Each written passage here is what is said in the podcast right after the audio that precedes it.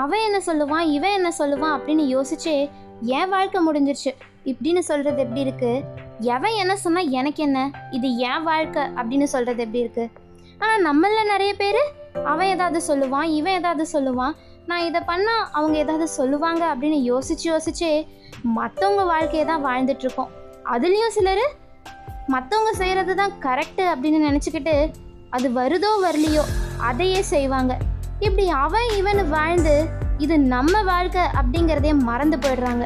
இனியாவது நான் எனக்கு ஏன் சந்தோஷம் ஏன் வாழ்க்கை அப்படின்னு வாழ்வோம். இனியும் திருந்தல அப்படின்னா திரும்பி பார்க்குறப்போ அந்த வாழ்க்கையை வாழ்ந்தது நாமளாக இருந்தாலும் அந்த வாழ்க்கை நம்மளோட தான் இருக்காது.